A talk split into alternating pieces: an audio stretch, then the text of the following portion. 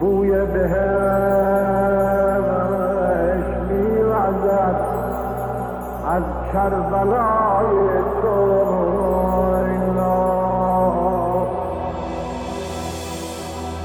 بوی بهش میوزد از کربلای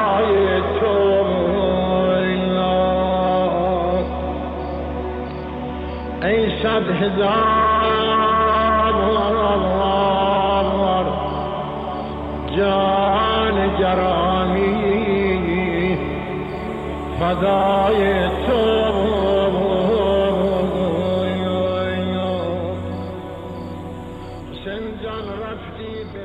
انگار چنین مقدر شده است که من هر روز مقابل تو بنشینم و بخشی از آن حکایت جانسوز را برای خودم تدایی و برای تو روایت کنم. تدبیر من از ابتدا این بود. اما اگر تقدیر خداوند همراهی نمی کرد به یقین چنین چیزی ممکن نمی شد. جراحت جای جای بدنم را شکافته بود و خون از تمامی هم فرو می چکید. من دوام آوردنی نبودم. من زنده ماندنی نبودم و اگر نبود تقدیر چشمگیر خداوند من بازگشتنی و به اینجا رسیدنی نبودم.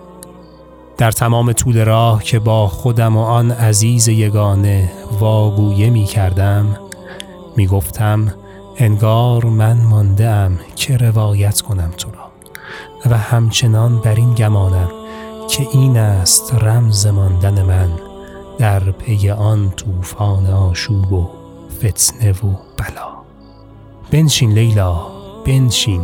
اینطور با چشمهای غم گرفته و اشکبار به من خیره نشو. این نگاه غمزده را بیش از این تحمل نمی‌توانم کرد. هرچند تو هر روز بر زخمهای من مرهمی تازه گذاشتی و من هر روز بر جگر دندان گزیده تو جراحت تازه ای نشاندم اما کیست که بتواند این همه غم را در نگاه یک زن ببیند و تاب بیاورد؟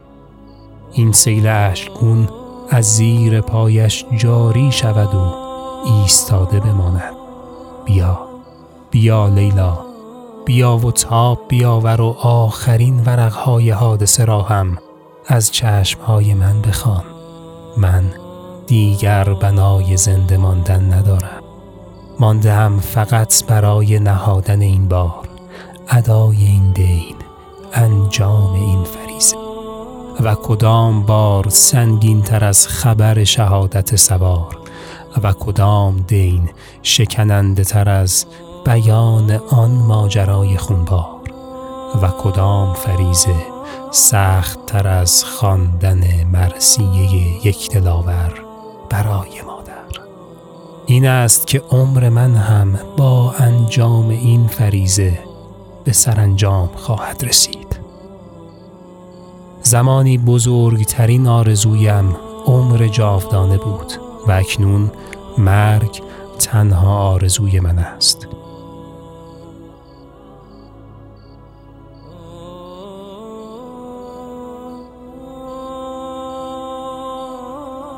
مثلی است در میان ما اسبها که شنیدنی است اگر اسبی عمری طولانی تر از حد معمول کند می‌گویند انگار مرکب پیامبر بوده است همچنان که آدمها آب حیات را منشأ جاودانه شدن عمر تلقی می کنند اسبها هم مرکب و مرکوب پیامبر شدن را باعث عمر جاودانه می شمرند. از هر اسبی بپرسی عمر جاودانه چگونه حاصل می شود؟ می گوید نمی شود. و اگر در سؤال سماجت کنی می گوید مگر پیامبر از اسبی سواری گرفته باشد؟ وگرنه. و این یعنی یک چیز غیر ممکن چرا که پیامبر مگر چند سال است که ظهور کرده؟ اما این مثل تا آنجا که اسب ها یادشان می آید در میانشان رایج بوده. و چه اسب ها که در طول تاریخ آمده اند با این آرزو زندگی کردند و آن را با خود به گور بردند. اما همین آرزوی محال همین آرزوی محال وقتی که بوی حضور پیامبر در شامه جهان پیچید رنگ دیگری به خود گرفت.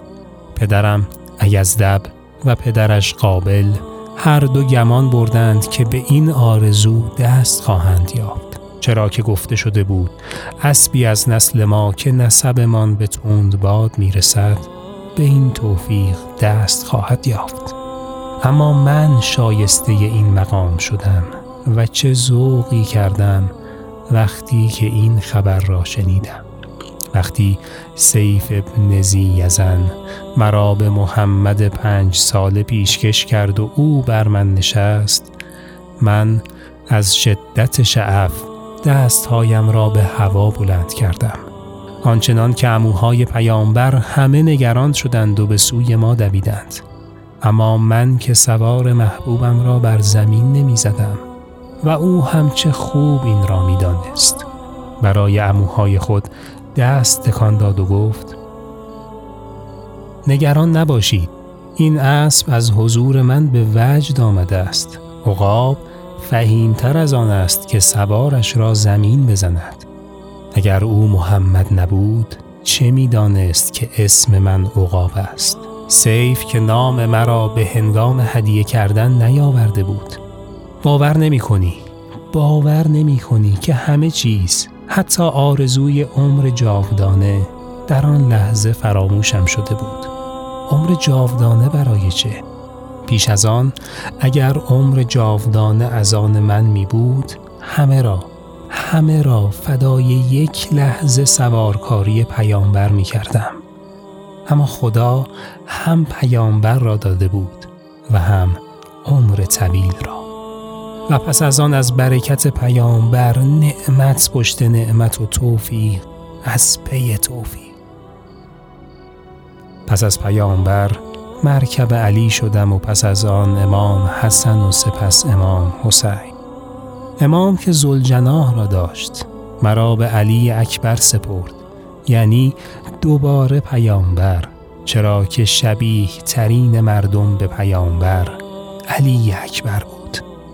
و من شاید تنها اسبی باشم که راز این عمر طولانی را دریافته است.